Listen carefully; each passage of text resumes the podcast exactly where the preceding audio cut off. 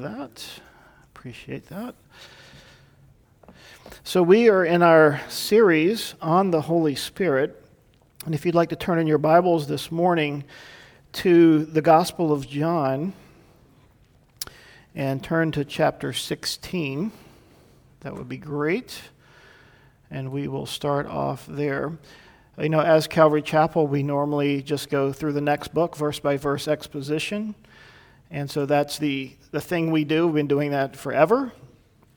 But um, a while back, the Lord had put on my heart to, as we started this new year, to study the Holy Spirit because it just seemed that we needed to understand that. And as I've shared in the past couple of weeks, do you have AirPlay on, Jesse?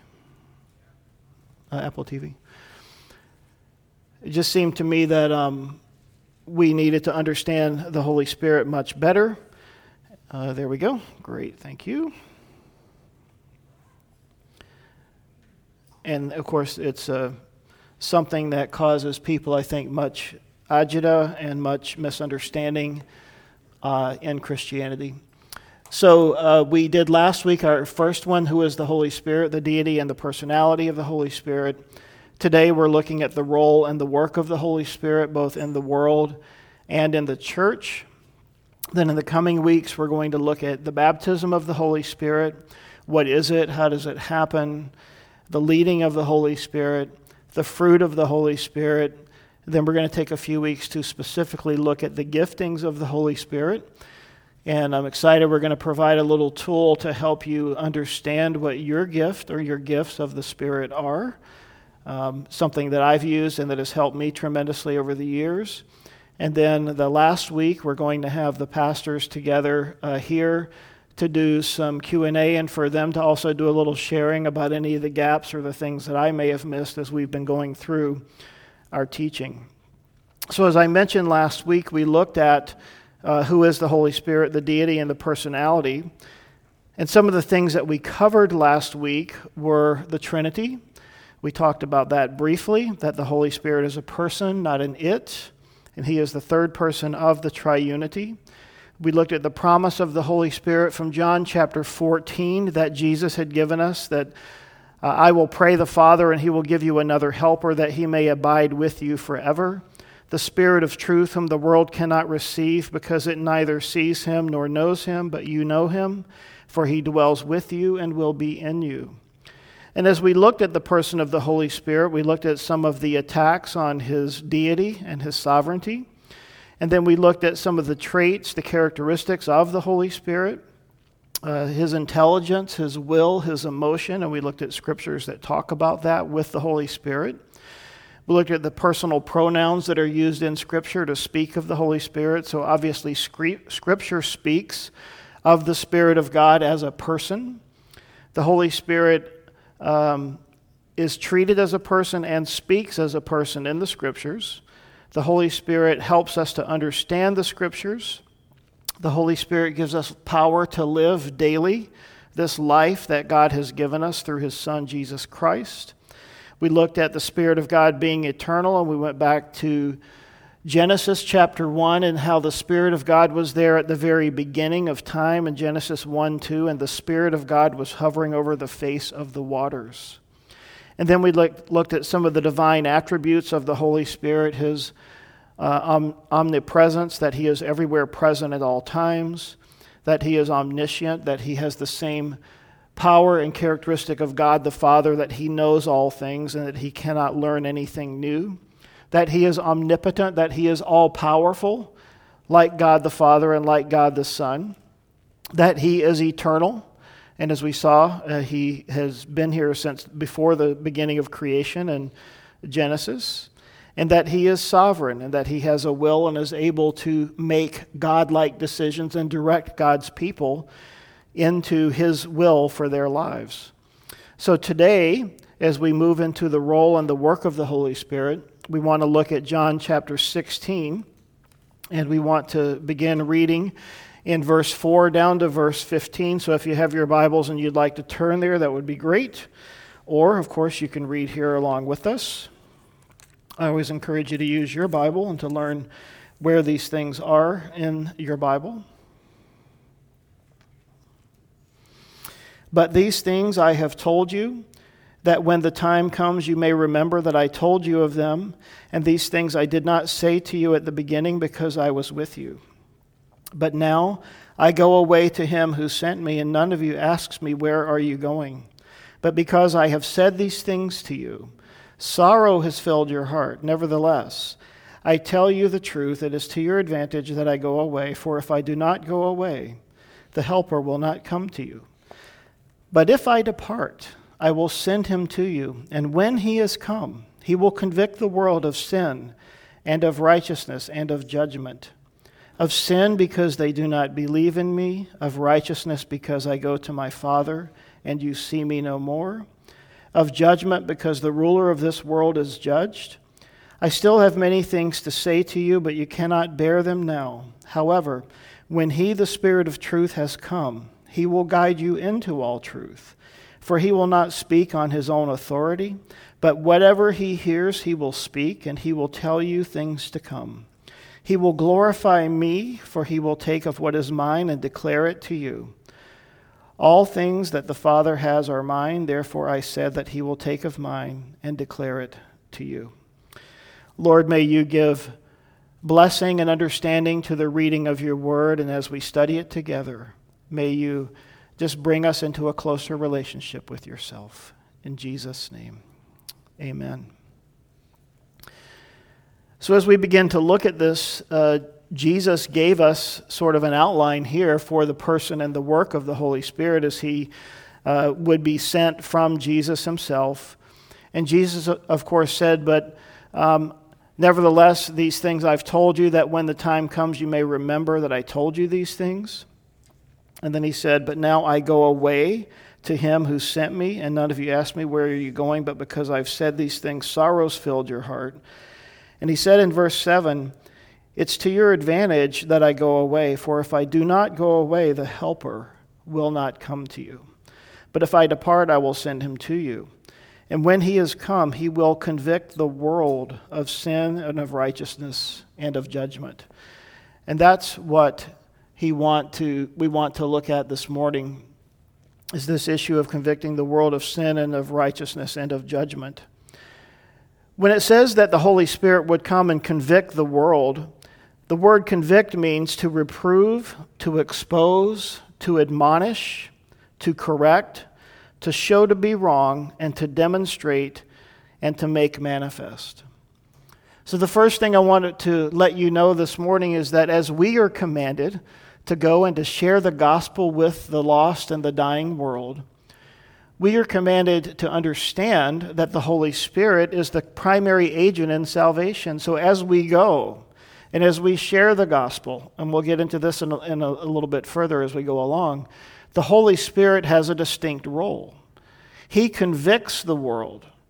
And as the, the people of the world hear the gospel, and as God speaks to them both through general revelation as well as through the words that we bring as we share the gospel, as we live the gospel in front of people, as we hand out tracts, as we verbally speak the gospel to people, the Holy Spirit, in his role, convicts the world. He brings a spiritual understanding. Now, think about your own experience, if you can. How was it that when the gospel was spoken to you, that something changed in your heart? What was it that flipped the switch, so to speak, to bring you to the place of saying, I'm a miserable, rotten sinner, and I need to be forgiven. I need the grace of the Lord. I need the forgiveness of Jesus Christ. And I submit to you that that was the work of the Holy Spirit in working in your life. And so we are told that the Holy Spirit will bring the conviction and the conviction is of three things. First of all, of sin. Sin is to miss the mark, it's to be in error, it's to be in the wrong, it's to violate God's law, to commit an offense, to wander from God. And the collection or the aggregation of wrongs before God are sort of brought into our purview so we can see it. And it's to be guilty before God. So, the first thing the Holy Spirit brings conviction of as we share the gospel, and even as the Holy Spirit Himself just divinely works on a person's heart, is to bring to light their sin. Now, I think we can all agree here that we don't like to be wrong, do we? Anybody here have a trouble admitting you're wrong when you're wrong? Uh, I'll raise my hand. And we, we don't like to be wrong. We don't like to be told that we're wrong, do we? That's just kind of innate in us. Why? Because it's, it's the pride of the fallen nature. We don't want to be told that we're wrong. We don't like to be corrected. But the Holy Spirit comes in his, his method, and whatever his method is, is whatever we need. And he will come and he will bring the correction by bringing our sin and to show us our sin and to show us how far we are from God and to show us our violation of God's love and of God's grace and of God's love. But he doesn't just stop there in convicting us of our sin, he convicts us of righteousness. And the word righteousness speaks of innocence, of holiness, and of justice. Thayer, in his dictionary, says righteousness can be thought of as integrity or virtue or purity of life, of rightness, of correctness of thinking, feeling, and acting. You see, righteousness brings us to the place of saying, I need to adopt God's standard and not my own.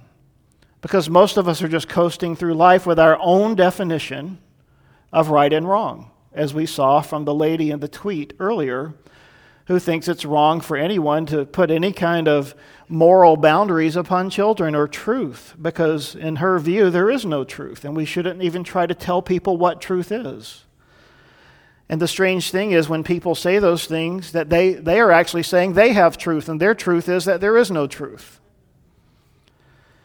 And so we are called, through our understanding of righteousness, to adopt God's standard as my standard.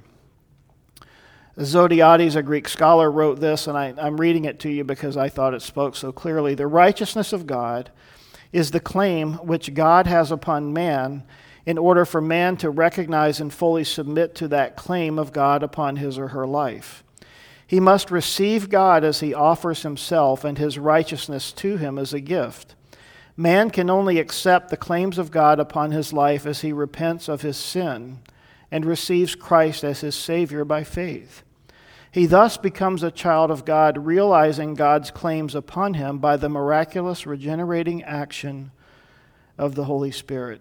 The recognition and acceptance of God's claim upon man, realized through faith, stands in opposition to the righteousness which is of the law, and which is man's acceptance of the claims of the law upon his life. Man, in his natural fallen condition, tends rather to accept his own set of standards, creating his own righteousness. In reality, however, such a set of standards is not righteousness at all, and certainly does not satisfy God's standard. God's righteousness is imputed and imparted as a gift to man and not earned. It results in God's act of justification by faith through Christ. So the Holy Spirit convicts of sin, He convicts of righteousness, and then finally, He convicts of judgment. Judgment is specifically divine law. Judgment says that there's a judge. Judgment says that there is an accusation, that there is condemnation, and that there is damnation. Again, Thayer says that judgment is an opinion or a decision given something, especially concerning justice and injustice, right and wrong. Judgment also implies a sentence of condemnation or damnation. And remember that there are always courts and that there are judges. The question is where do judges derive their sense of right and wrong? Where do they derive their law? Even in the days of Jesus, there were traveling judges or tribunals of judges, seven men who would travel through the cities and that they would act as sort of a circuit court. And as you're probably aware, in our own Supreme Court, there are nine justices or judges who sit and they rule upon matters of law. So when we think of judgment as the Holy Spirit brings conviction, it's His role to convince us of all these things, to show us our sin, to show us our need. And as He reveals our sin to us, and then He reveals to us God's standard of righteousness And then he reveals to us that there is a coming judgment and that there is a judge, that we cannot stand before him.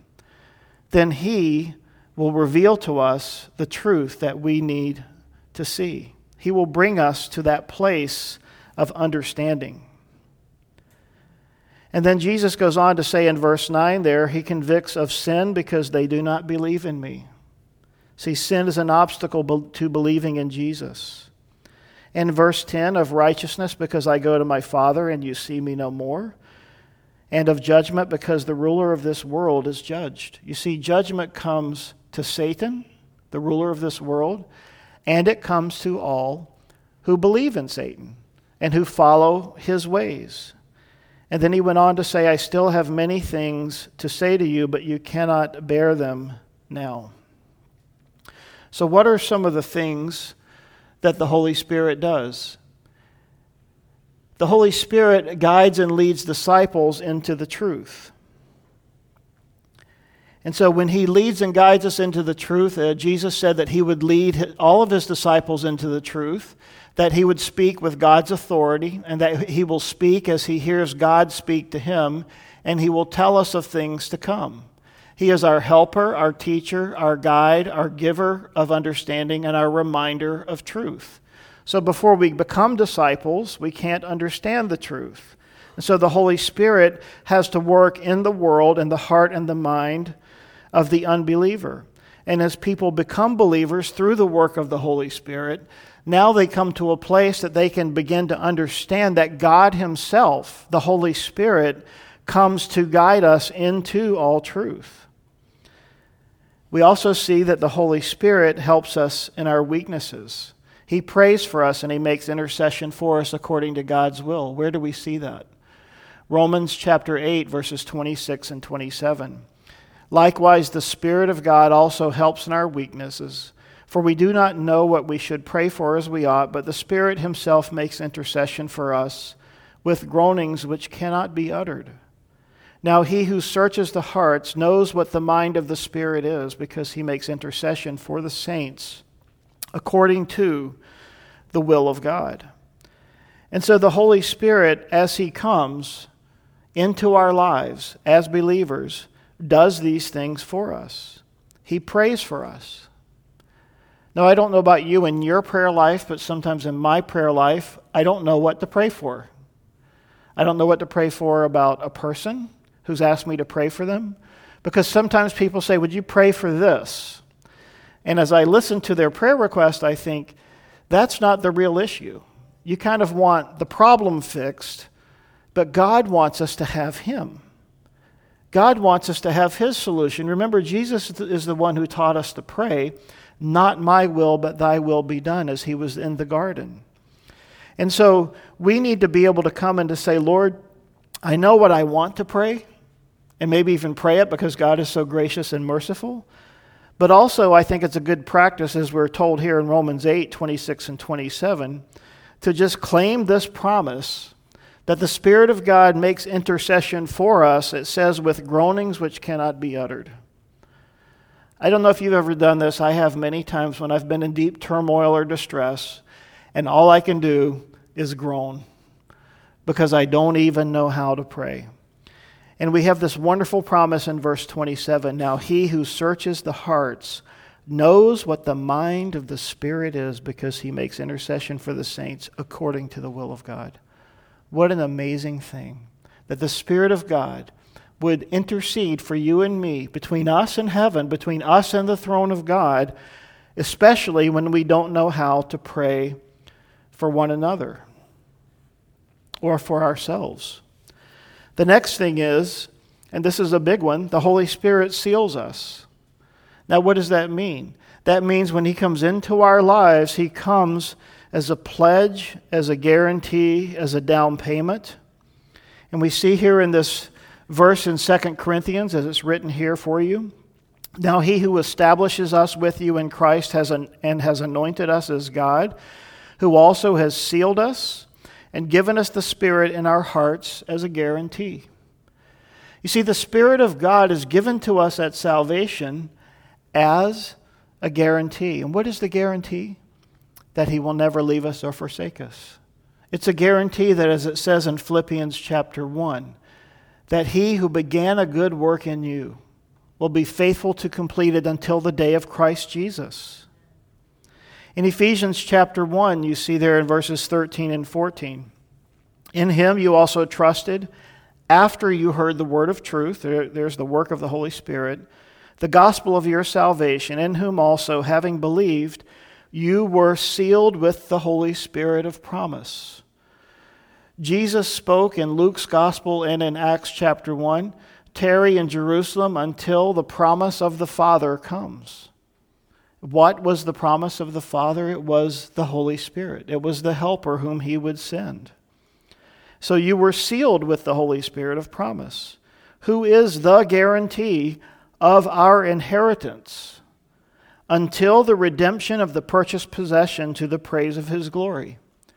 So again, he's saying in a different way what Paul what he said in, in Philippians 1 that God will be faithful to complete the work that he began in you until the day of Christ Jesus, who is the guarantee of our inheritance. You see, we have an inheritance in Christ. Jesus is giving us the blessings and the riches of God Himself. Jesus is giving us the blessing and the riches that God, His Father, has given to Him. And we will get to, to be with Him in heaven and enjoy the full benefits of being adopted as sons and daughters into His family. And the Holy Spirit is a seal, is a guarantee that God will keep His word. And when we get discouraged along the way, and let me remind us none of us knows how long the way is, do we? Nobody knows when the day is or the moment is when we will breathe our last. So until then, whenever that is, we sort of assume it's going to be 70 or 80 or whatever, like Moses said, you know, 70 or 80 years if due to strength. But God's in charge of that. But until then, along the way, as we live this journey of life, and we tend to get a little discouraged. Let's remember the Spirit of God has sealed our hearts for that day of redemption when we stand before God. See, He's going to deliver us not only to the grave, but through the grave to the very presence of God. We will stand before the throne of God because of the work of the Holy Spirit. It's so important for us to know this. And then in verse 30 of Ephesians 4 and do not grieve the Holy Spirit of God by whom you were sealed for the day of redemption. That doesn't mean the day you were saved, it means the day you're delivered into his presence. And this idea of sealing is a stamp is with a signet ring. Perhaps you're familiar of back in the day that kings and, and dignitaries would take a hot wax and seal a document. They would put it over the edge of the document, and then they would take their ring, which was their signature, and they would press it in and make the impression of the king's royal signet or that dignitary's uh, impression on that document. And to say that we would be sealed with the Holy Spirit says that God would, would put his impression upon our hearts and that he would mark us as his own. Now, remember, as we studied through the book of Revelation, we looked at this and we looked at how God will mark us out. You know, especially those who become saved, the tribulation saints, during the time of the tribulation. It says the Lord knows those are his, who are his own, and he puts his mark or his seal upon them. And that's another way that he will bring a seal during that day. But during this day, prior to that time, we are sealed as with a signet ring. We have been marked. We've been identified.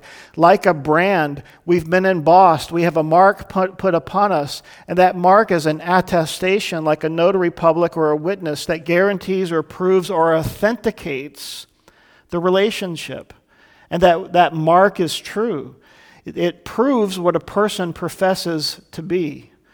And again, Zodhiates says, God attests and confirms by the gift of the Holy Spirit as the earnest, the pledge, or the seal of their election to salvation. You see, we don't always understand these terms like election and predestination. And, you know, there's kind of a both and, you know, whosoever will may come, but then when we come, we realize that we were called and that we were elected and selected under predestination. And the Holy Spirit is the evidence that God Himself has called us and sealed us to be His very own.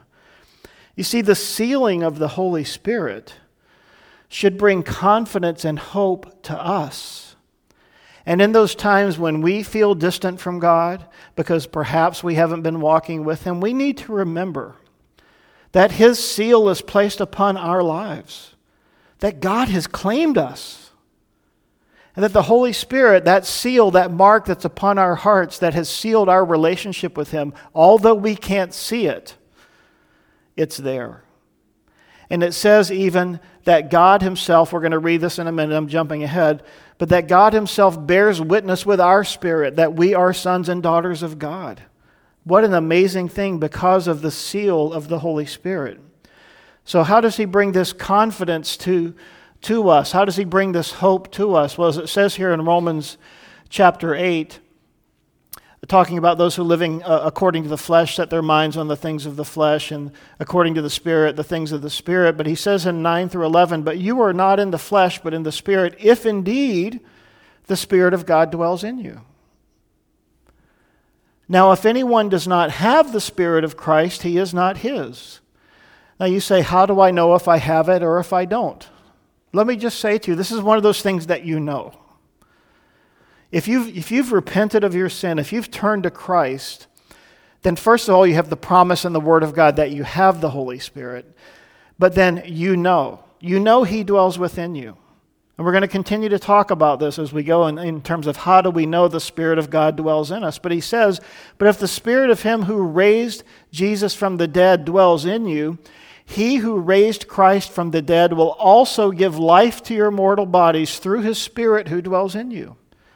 See, this is kind of getting to the point where we're going to start talking about the leading of the Holy Spirit, which is why we've dedicated a whole, a whole message to that. But the Spirit of Jesus, the Spirit of, of God, the Holy Spirit dwells within us. And He didn't just come inside and He's just sitting on a corner on a shelf. He has sealed our lives, He is an active participant in our lives. And it's us who sometimes put Him on a shelf. But see, that's not where He wants to be. He has actively sealed us and He's keeping us for the day that we meet Jesus face to face. And He wants to usher us into God's presence and confidence. And look what Paul says in Romans 15 Now may the God of hope fill you with all joy and peace in believing, that you may abound in hope by the power of the Holy Spirit. You see, uh, there's a proverb that says, Hope deferred makes the heart sick, right? Anybody ever been maybe a little discouraged because you've kind of lost hope or you've lost perspective of hope, the Holy Spirit reminds you. He causes you to abound in hope. And that's why when we get a little discouraged along the way and we can't see the beginning from the end, we know that He can. Jesus said, I'm the Alpha and the Omega, the beginning and the end. The Holy Spirit recalls these things for us. And He causes us to abound in hope. This morning, are you lacking in hope? Has your hope waned in the, in, the, in the past days or in the past year? Listen, the Holy Spirit this morning wants to remind you that the reason we have for hope has nothing to do with the world, it has nothing to do with our investments, it has nothing to do with our position in life, it has everything to do with our position in Christ.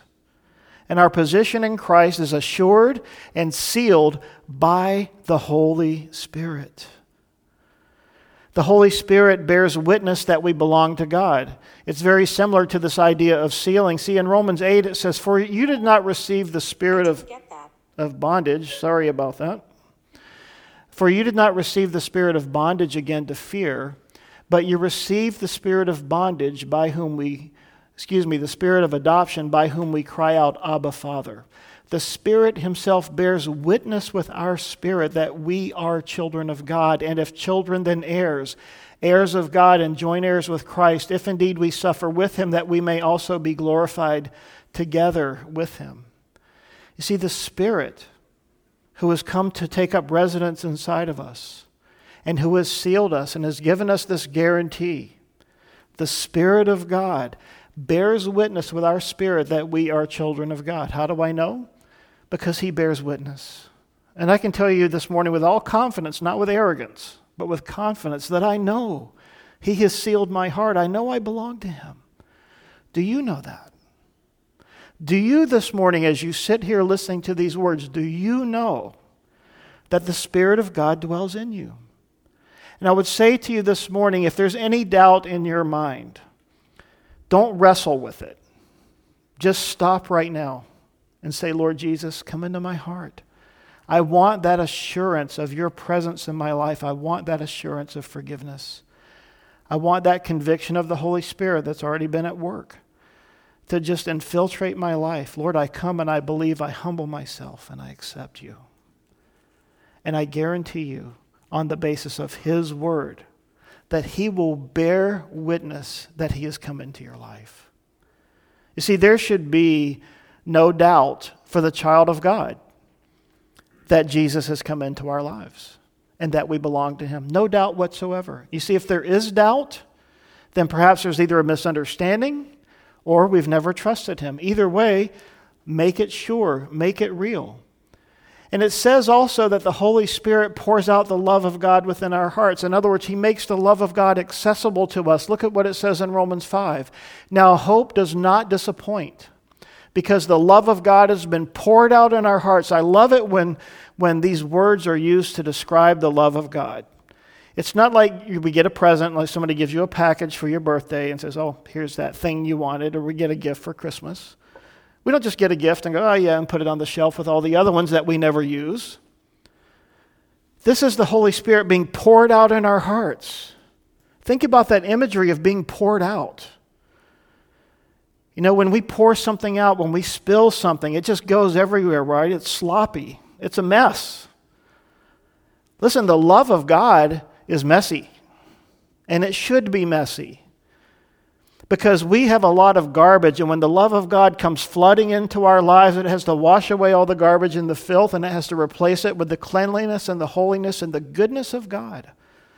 And so, when the Holy Spirit has been poured out in our hearts, whom God has given to us, love is what comes out of our lives. Love becomes the byproduct of the indwelling power of the Holy Spirit in our lives because He bears witness. And how does He bear witness? Because He begins to do His work in us. I can't wait to get to these other sessions that talk about that. We're going to talk about the fruit of the Spirit, we're going to talk about the leading of the Spirit. But for now, as we continue with this, the Holy Spirit will give believers power for service and refreshment for the journey. Anybody need that? On the last day, the great day of the feast, Jesus stood and cried out, saying, If anyone thirsts, let him come to me and drink. He who believes in me, as the Spirit, as the Scripture has said, out of his heart will flow rivers of living water. But this he spoke concerning the Spirit, whom those believing in him would receive, for the Spirit was not yet given because Jesus was not yet glorified. So, the Spirit of God, according to this promise that Jesus gave, not just to his disciples in that day, but to all of us, is if anyone thirsts, let him come to me and drink. And I believe that promise is not just a, a call or a draw to salvation, but it's for the believer. If anyone thirsts, let him come to me and drink. And he who believes in me, the scripture has said, out of his heart will flow rivers of living water. See, this picture that Jesus was painting for his disciples and that he has given to us is simply this. And I'll say it this way that there should be an outflow of the overflow of God in our lives. There should be something flowing out because something's flowing in. And listen, if you're a child of God, something is flowing in. But the problem often becomes we constipate the flow of God in our lives through our sin. We block it. And we won't allow Him to use us as conduits, as vessels for His glory. But He wants to do that. As the scripture has said, out of His heart will flow rivers of living water. See, He wants our hearts to just overflow with goodness and grace and love and mercy. Why? Because that's what He's pouring into our lives. The Spirit of God wants to use us as His cup, as His vessel. We were talking about this Friday night in a premarital session. Psalm 23 My cup runneth over. In light of this verse, do you see why Psalm 23 says, My cup runs over? Because God keeps pouring into it, and He doesn't go, you know, you pour, and if you're in a restaurant, what do you do? They start to pour in, and you're like, right, that's enough, no more. Well, we don't, don't do this to God, okay? Just a, a word of advice. Don't do that to the Lord. Just say, keep pouring. God, I need, just keep pouring. And He will. And out of His heart will flow rivers of living water. I think we ought to make that a prayer. God, make my life an overflowing vessel that your rivers of living water can flow forth from. One translation even says, gush forth. You get the picture? God wants there to be an abundance and He wants there to be an overflow. Well, coming back to the issue of the conviction of the Holy Spirit, in John chapter 3, we find that the Holy Spirit is integral in the process of salvation. Remember in John chapter 3, where Jesus was interacting with Nicodemus, and Nicodemus said to him, after Jesus said, You know, you must be born again, he says, How do you do that? Jesus said, Most assuredly I say to you, unless one is born of water and the Spirit, he cannot enter the kingdom of God. That which is born of the flesh is flesh, and that which is born of the Spirit is spirit. You see, to come to Christ means you are born spiritually, you were born again. Those are Jesus' words. And so, a person, when they come to Christ, that process of being born again is a work of the Holy Spirit. And in John 6 63, he said, It is the Spirit who gives life, the flesh profits nothing. The words that I speak to you are spirit and they are life. So Jesus was speaking in spiritual terms. You remember often Jesus, as he was speaking, he would turn around and walk away, or his disciples would walk away, and they would say to one another, Anybody know what he was talking about? Anybody get that?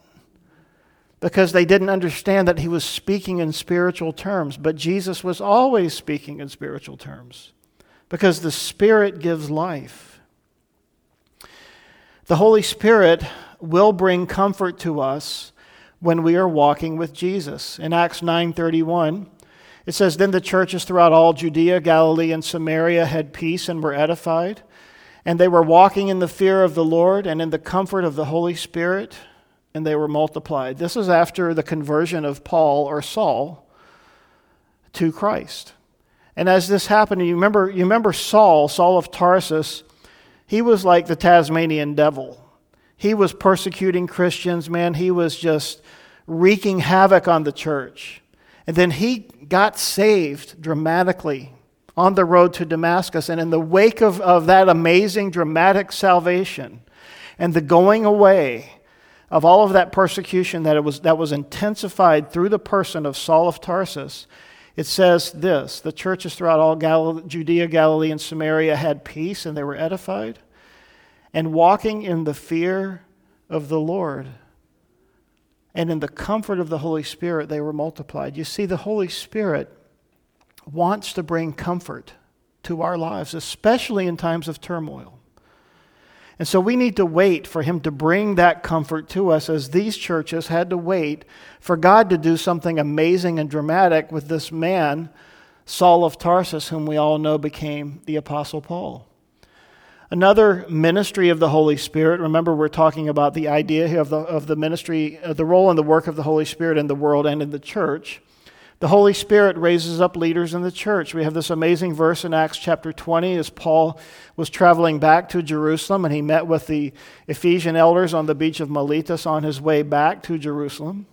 And it says here in, in his words to them, Therefore take heed to yourselves and to all the flock, among which the Holy Spirit has made you overseers, to shepherd the church of God which he purchased with his own blood. You see, we think sometimes when we appoint leaders and when we lay hands on people that we're doing it. No, we're not. That's why we take the view here that what we're doing is we're recognizing this. We're seeing those people whom God has raised up and has made overseers in particular. And then when we bring them up and we lay hands on them and pray for them, we're just agreeing with the work that the Holy Spirit has already been doing. See, we aren't appointing anyone. He's already done the appointing. We're just agreeing with what He's done. And so the Holy Spirit, as a part of His ministry in the work of the church, is He appoints and ordains and raises up leaders according to His will and His liking. And then as we continue here, the Holy Spirit gives wisdom and spiritual awareness and insight. Now, anybody ever need wisdom? Anybody need spiritual awareness and insight? We have this passage here in 1 Corinthians 2, and let's just read it together. However, we speak wisdom among those who are mature, yet not the wisdom of this age, nor the rulers of this age who are coming to nothing, but we speak the wisdom of God in the mystery, the hidden wisdom which God ordained before the ages for our glory, which none of the rulers of this age knew, for had they known, they would not have crucified the Lord of glory. But as it is written, Eye has not seen, nor ear heard, nor have entered into the heart of man the things which God has prepared for those who love him. But God has revealed them to us through his Spirit. For the Spirit searches all things, yes, the deep things of God. That's the Spirit that was given to us and that seals us. For what man knows the things of man except the Spirit of the man which is in him? Even so, no one knows the things of God except the Spirit of God. Do you want spiritual understanding, especially when it comes to reading God's Word? We call upon and we lean upon the person and the power and the work of the Holy Spirit. Now, we have received not the Spirit of the world, but the Spirit who is from God, that we might know the things that have been freely given to us by God. You see, we need the Spirit of God to help us understand the blessings of God, the things of God. These things we speak not in words which man's wisdom teaches, but which the Holy Spirit teaches, comparing spiritual things with spiritual. In other words, don't get caught up in the physical, material world. But the natural man, that is the unbeliever, does not receive the things of the Spirit of God for they are foolishness to him. Ever wondered why your friends can't understand the things of God or why you like to go to church? This is why. Nor can he know them because they are spiritually discerned. How can a person who's not born again and does not have the Spirit of God understand anything that's spiritual, meaning Jesus, the Word of God, the Holy Spirit? But he who is spiritual judges or discerns all things Yet he himself is rightly judged by no, no one. For who has known the mind of the Lord that he may instruct him? But we have the mind of Christ. How do we have the mind of Christ? Through the Holy Spirit. You see, the Spirit of God gives us wisdom. The Spirit of God gives us spiritual awareness. The Spirit of God gives us insight. And when we get into the gifts of the Holy Spirit, one of the gifts of the Holy Spirit is this thing called discernment. Now, this doesn't just fall into a general label like intuition, but this is a spiritual gift where God gives certain people sort of an extra dose of this spiritual wisdom, which He promises to all of us. And certain people seem to get a little extra dose of discernment, and I love that because these people are often given to help protect the church when wolves come in sheep's clothing. People who are given that gift of discernment can understand that there's something more going on than meets the eye. But all of us need wisdom. All of us need spiritual discernment and wisdom and insight. And the Holy Spirit has promised those things to us. Next, the Holy Spirit is restraining evil in the world through the church until the appointed time, meaning when the church is raptured and we start that crazy period of time called the tribulation.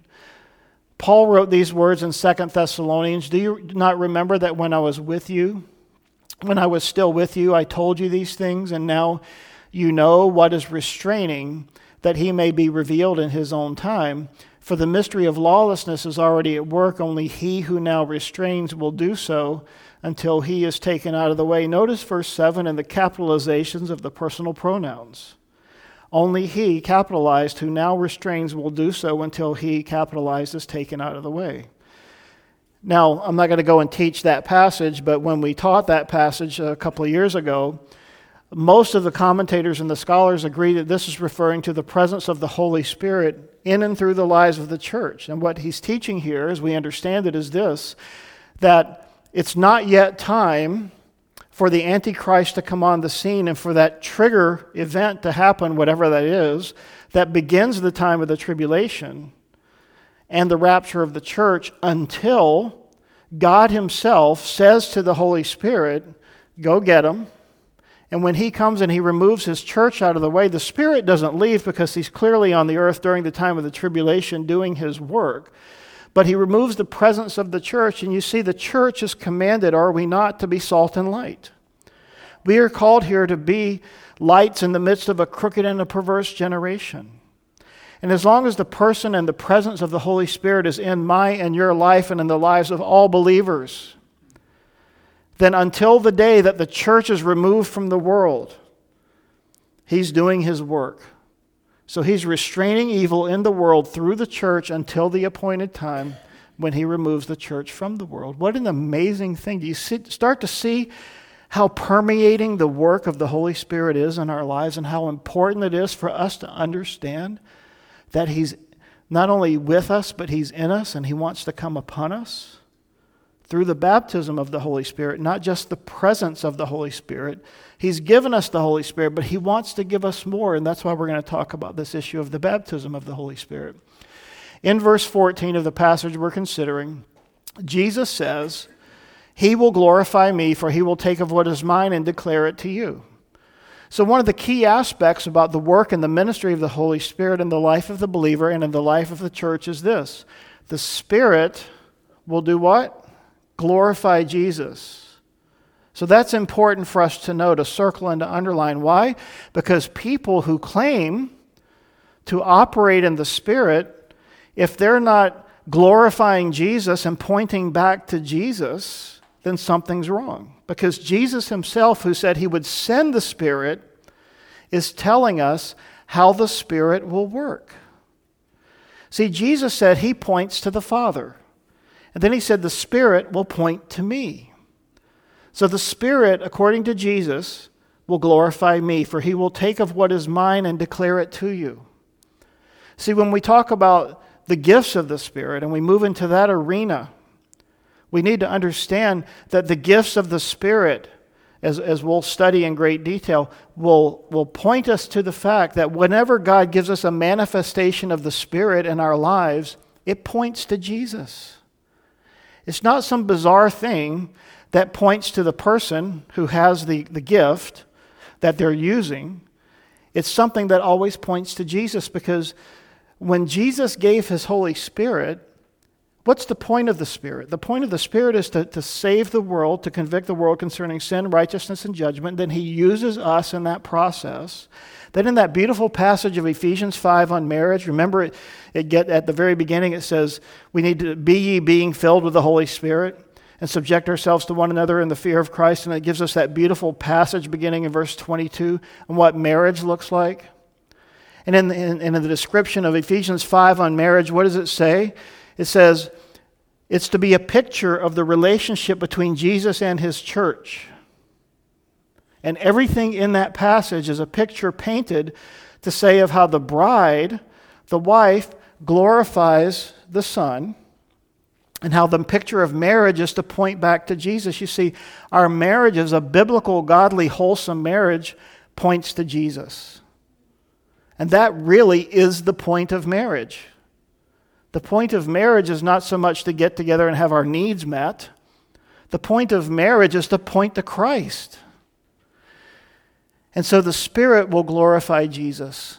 He points to Jesus. He takes what is from Jesus and uses it to point right back to him. Here's some things Jesus said I have many things to say to you and to judge concerning you, but he who sent me is true, and I speak to the world those things which I heard from him. So Jesus is saying, I'm giving to you what God gave me to give to you. This is to prove the fact that Jesus is saying, now the Spirit's going to do the same thing.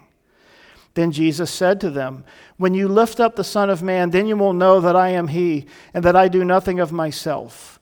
But as my Father taught me, I speak these things. I speak what I have seen with my Father, and you know what you have seen with your Father, speaking to the religious leaders. For I have not spoken of my own authority, but the Father who sent me gave me a command that I should, uh, that I, what I should say and what I should speak, and I know that His command is everlasting life. Therefore, whenever, whatever I speak, just as the Father has told me, so I speak. And then in John 14:10, do you not believe that I am in the Father and the Father in me? The words that I speak to you I do not speak on my own authority, but the Father who dwells in me does the works. All of those things that Jesus is saying about everything he does is for the Father and from the Father. Now he's saying in John 16, 14, the Spirit's going to do the same thing, except he's going to speak of me. So, as we consider these things, I'm not going to go through all of this because our time is getting short. But the Spirit leads us, the Spirit guides us, the Spirit protects us. In verse 15, he says, All things that the Father has are mine. Therefore, I said that he will take of mine and declare it to you, speaking of the Holy Spirit. That the Spirit would take of mine and declare it to you. You see, the Father, the Son, and the Holy Spirit are in agreement. They will never contradict one another, they will always be in unity with one another. So, whenever we see the Holy Spirit at work, when we attribute something to the work of the Holy Spirit, that must always agree with the Father, the Son, and the Spirit. It must always agree with Scripture. Scripture is our guide, not experience. And here's one of the major issues that we have as we, consider the wider movement of what we might loosely term Pentecostalism there tends to be a shift in certain circles more toward experience. Experience is important, but experience validates Scripture. It's not that we seek an experience. And people who are out living for an experience, they've departed from the Word of God, which is a very dangerous thing. The Spirit, as Jesus has just told us, always points back to Him. And whatever is done in the name and the work of the Spirit must bring glory to the person and the work of God the Father and God the Son. And if it's not bringing glory to God, it is not of the Spirit, pure and simple. Ephesians 4, as we close with this, endeavoring to keep the unity of the Spirit and the bond of peace. There is one body and one Spirit, just as you were called, and one hope of your calling, one Lord, one faith, one baptism, one God and Father of all, who is above all and through all and in you all. And he gave some to be apostles, prophets, evangelists, pastors, and teachers for the equipping of the saints, for the work of the ministry, for the edifying of the body of Christ, till we all come to the unity of the faith and of the knowledge of the Son of God to a perfect man, to the measure of the stature of the fullness of Christ. The work of the Spirit, again, points back to Jesus Christ. And so, as we close today, as we've been talking about this issue of the work of the Holy Spirit in the world, and in the church, we've only scratched the surface, really, on what he does in and through the life of the church. I've tried to hit some of the higher level issues that we're not going to cover in later weeks. But as we come back to this in later weeks, we will end up covering some of this again as we talk about the baptism of the Holy Spirit and the leading of the Spirit and the fruit of the Spirit and the gifts of the Spirit. So there will be some redundancy here, but hopefully you're beginning to get the point as we've talked about who is the Holy Spirit and the role and the work of the Holy Spirit, that these, these things are foundational for our lives. The person and work of the Holy Spirit. You see, we can't just casually, laissez faire, kind of go, oh, yeah, Father, Son, and Holy Spirit, amen. Oh, yeah, we're supposed to baptize people in the name of the Father, Son, and Holy Spirit, amen. You see, the Holy Spirit is integral. He is God incarnate uh, following Christ. Jesus was God incarnate in the flesh, but now the Holy Spirit has come by Christ to be in our lives. And the Spirit guides us and He leads us. And our relationship with God the Father and God the Son is enabled by our relationship with the Holy Spirit. So we can't minimize the work of the Holy Spirit, can we? It's so vitally important to our lives. Well, let's close. Lord, thank you this morning for your work in speaking to us. Thank you for ministering to us, God. Thank you for your word. And God, we bless your name this morning. We just are so grateful for the Spirit who has been given to us. And Lord, may you be honored in our lives as we attempt to walk forward with this understanding of the Spirit. And Lord, giving you your due and your rightful place in our lives. May we understand that all things are spiritually discerned, and that as we have believed in Jesus and come to faith, and you have now come into our lives and you have sealed us, you have given us this pledge, this guarantee, you've given us so much more.